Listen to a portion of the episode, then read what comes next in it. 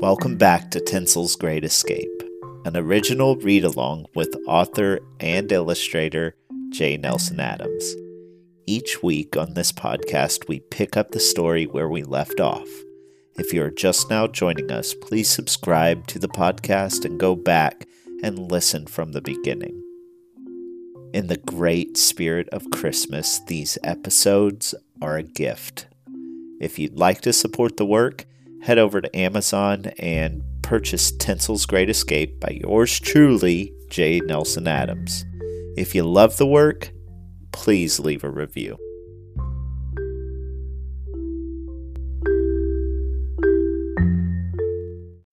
Chapter 1 is called Tinsel's Scheme. So, a scheme is a big plan to maybe get something or to turn an idea into action. It's a fun way of saying plan. Today's episode is dedicated to my wonderful niece, Sarah. If we're ready, let's go ahead and start our read along with a big, deep breath.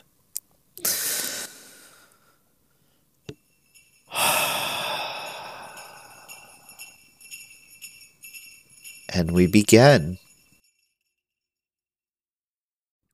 Chapter 1 Tinsel's Scheme. Tinsel knew this would be the last year for him to be center stage for the greatest event ever. He had a good run, sure, but it shouldn't be over so soon. He'd seen firsthand little Molly grow through being a toddler and even witness baby Peter's first Christmas. But when he had been put up in the attic last year, there was a mumbling. This thing is starting to fall apart. That's what he said. That is what they think of me, thought Tinsel. Thing wasn't what they were thinking when they had dressed him with their family's favorite ornaments. Thing wasn't what they had thought when they had hidden the pickle or wrapped the garland or strung the lights. And Thing certainly wasn't what they had thought when his father had stood back the first year and said, Isn't it perfect? For years they had stuffed gifts underneath me and shared the best holiday of all, Christmas, and today I am just a thing, Tinsel told Bulb. Bulb was a strand of the good lights, or at least that's how they had referred to him over coffee last year as they had gotten him out of his packaging. They were willing to replace the deficiencies in Bulb, but as soon as Tinsel began to fray, they were quick to turn their backs. Bulb would be strung out along the house, and his large lights would illuminate the outline of the house in a nostalgic blue and red, green, orange, and white glow of the holidays. Tinsel remembered back to being on the shelf at the department store. He didn't remember much before then. There were faint memories with a lot of shuffling around and bouncing trucks, but the clear memories begin at the department store. You know the good trees are the real ones that come from the North Pole, one tree had said to another as they sat on the shelf awaiting that year's Christmas. Yeah, Santa and his elves cut them down themselves and shipped them in preparation for the Christmas holiday. They even smell like Christmas, the other tree replied. Oh, how Tinsel had wished to be so lucky. Imagine being a real tree. Sure, that's one thing.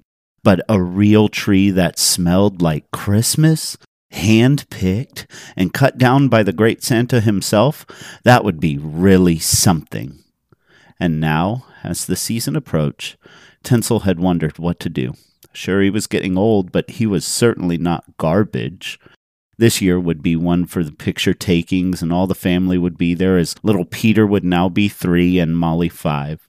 Each year was magical, but for the last two years, Peter had sat and stared at the spectacle without understanding the greatness of Christmas. Tinsel had remembered little Molly's third Christmas.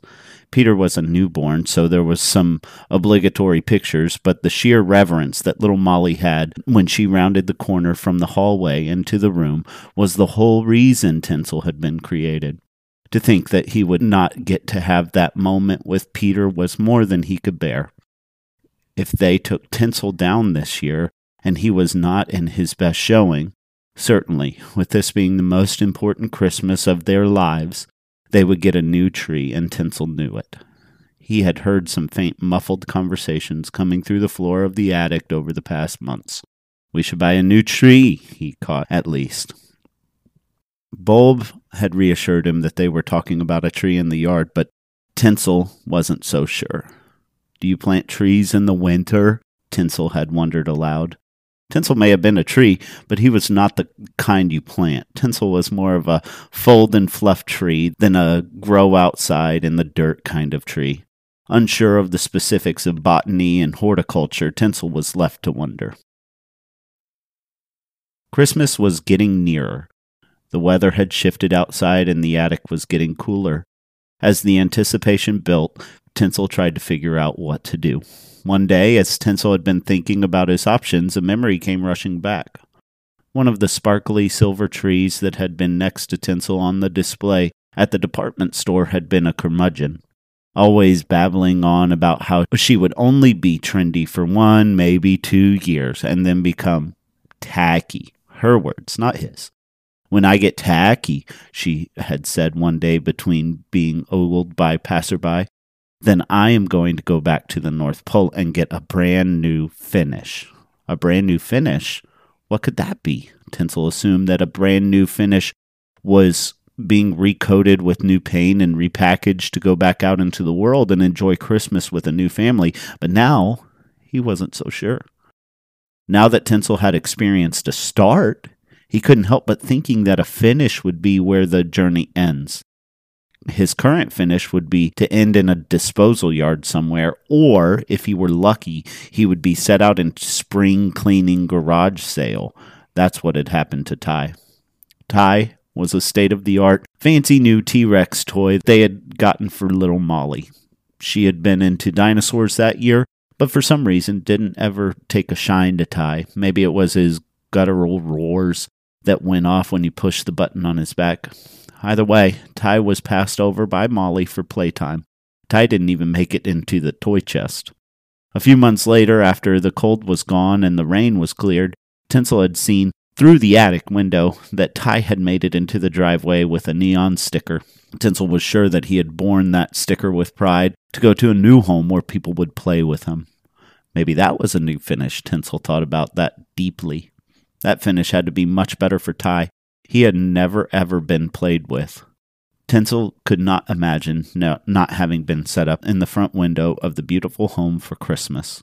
Or worse, being set up for Christmas and making little Molly cry when she had first seen him. That was the exact opposite of what his experience was. What everything's experience was supposed to be. The experience that Ty never got. Maybe, Tinsel thought aloud, it's time for my new finish. Tinsel couldn't wait for spring cleaning. That was not Tinsel. Tinsel was a doer, the type of tree that would stand a little taller and fluff his branches as he saw the family approaching that he wanted to go home with. After all, that's how he got put into the basket and made it home to Molly and Peters. This was a time for action. He could not bear the idea of sitting upstairs in the attic as a new tree was wheeled in and displayed for his time to shine. December was his month. It was approaching, and based on the evidence presented to him, he was going to be spending it in the attic. The thought was too much.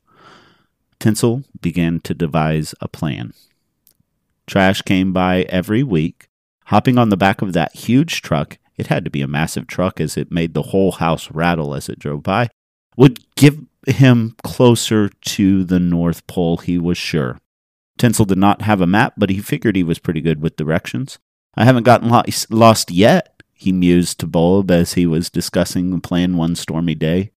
That's because you haven't gone anywhere, Bulb replied. Bulb is a naysayer anyway, thought Tinsel. And besides, what would he know about being overlooked? Bulb is the good kind. He wouldn't understand what it was like to be passed over. It is not like they were going to throw up some new fancy LED flashing lights and leave Bulb upstairs to spend Christmas alone while hearing all the joy being shared downstairs. Tinsel's plan began to hinge on the idea that the day before they started setting up Christmas decorations, he would come up to the attic and begin bringing everything down. The decorations would sit for a day or two, with Bulb always being the first thing to go up. If Tinsel could make a break for it and get outside, he would have a chance to wind up on the road on the way to the North Pole.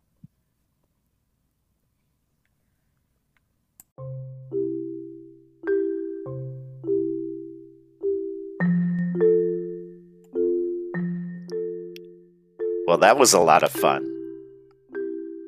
Thank you so much for reading chapter one with me. I'll be back next week to read chapter two. All right, we'll see you there. Bye bye.